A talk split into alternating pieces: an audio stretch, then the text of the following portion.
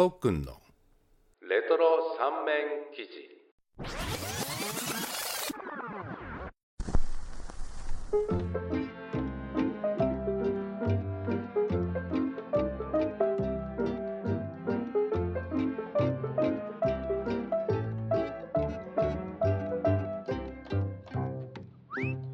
2014年平成26年1月10日金曜日。朝日新聞より端末置くだけまとめて充電コードをつながなくても異なる端末をまとめておけば充電できます。米ラスベガスで開催中の家電見本市セスで。米半導体最大手インテルが未来のスマート充電器を披露した。まだ試作品だがメガネ型や腕時計型などさまざまなウェアラブル身につけられる端末が普及するのをにらみ異なる充電器を持ち運ぶ煩わしさを解消する狙いだ。ウェアラブル端末を持つにつれどうやって全てを充電するのか充電コードはどこに置くのかという問題が出てくる。その答えがこれだ。インテルのブライアン・クルザニッチ最高経営責任者。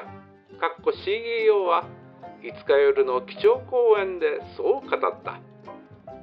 金属の接点などがなくても電力を伝えるワイヤレス充電の技術を生かした。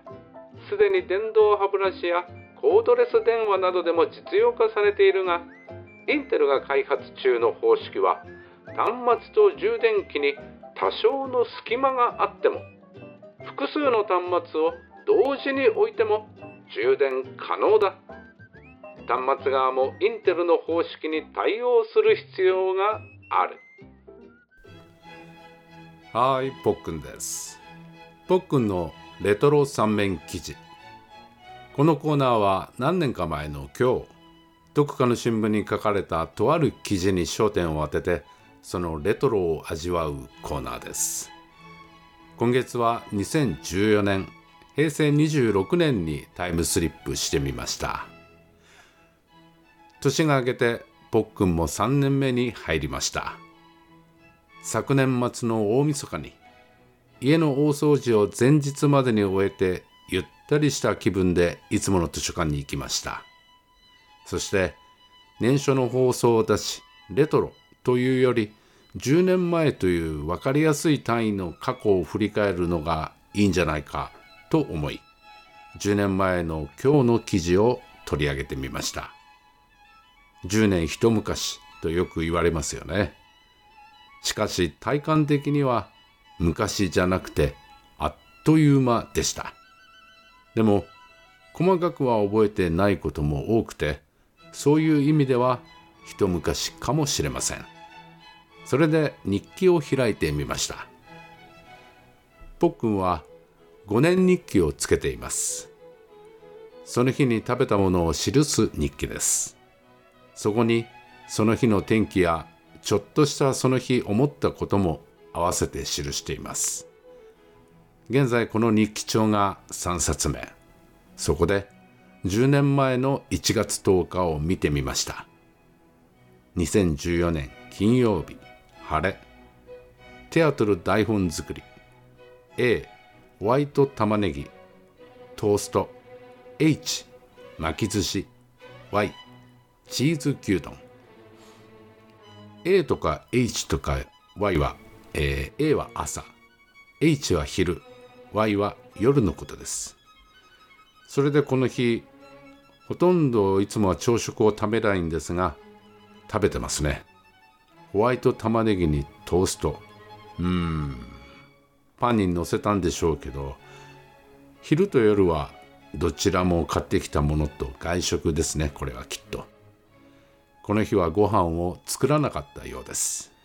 台本作りはですね当時子供たちに演劇を教えていたのでこの日はそのための作業をしていたことを表しているんだと思います。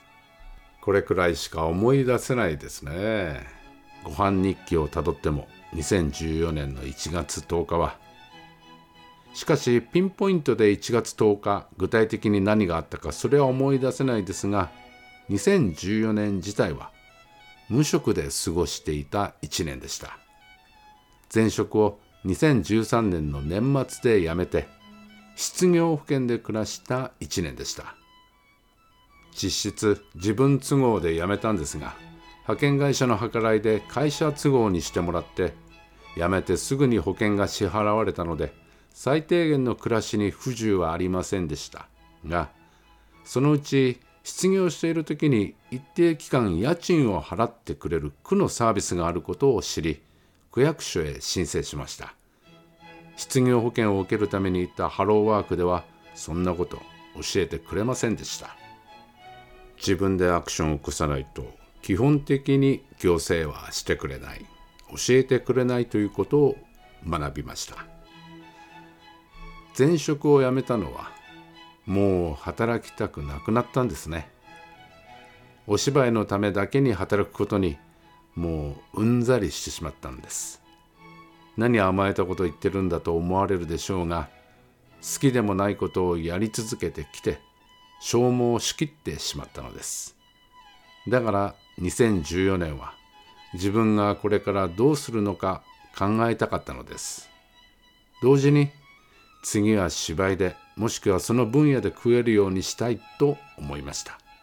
でもそれはかなわず保証と受給の期限が近づいてきたのでやむなく次の職を得る方法として職業訓練校に通うことにしました。さてじゃあどんな訓練を受けようかと考えました。最初は庭師の訓練校を考えました。なんだか自分に合ってる気がしたんです。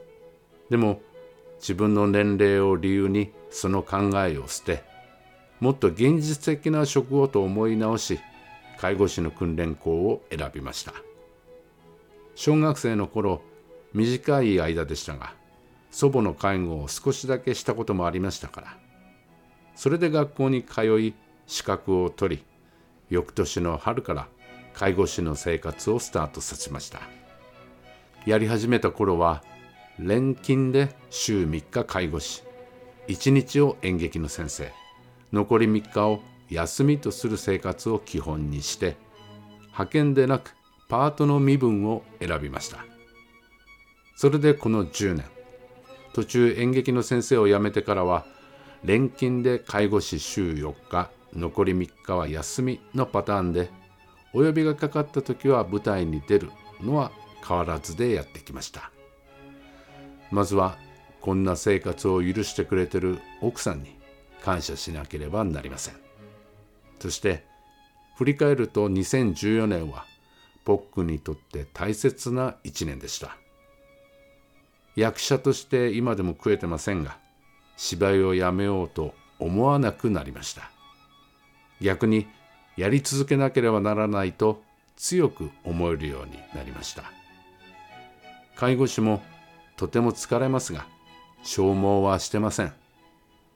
利用者さんは身をもって生きることはどういうことなのかというのを週4日必ず教えてくれてます。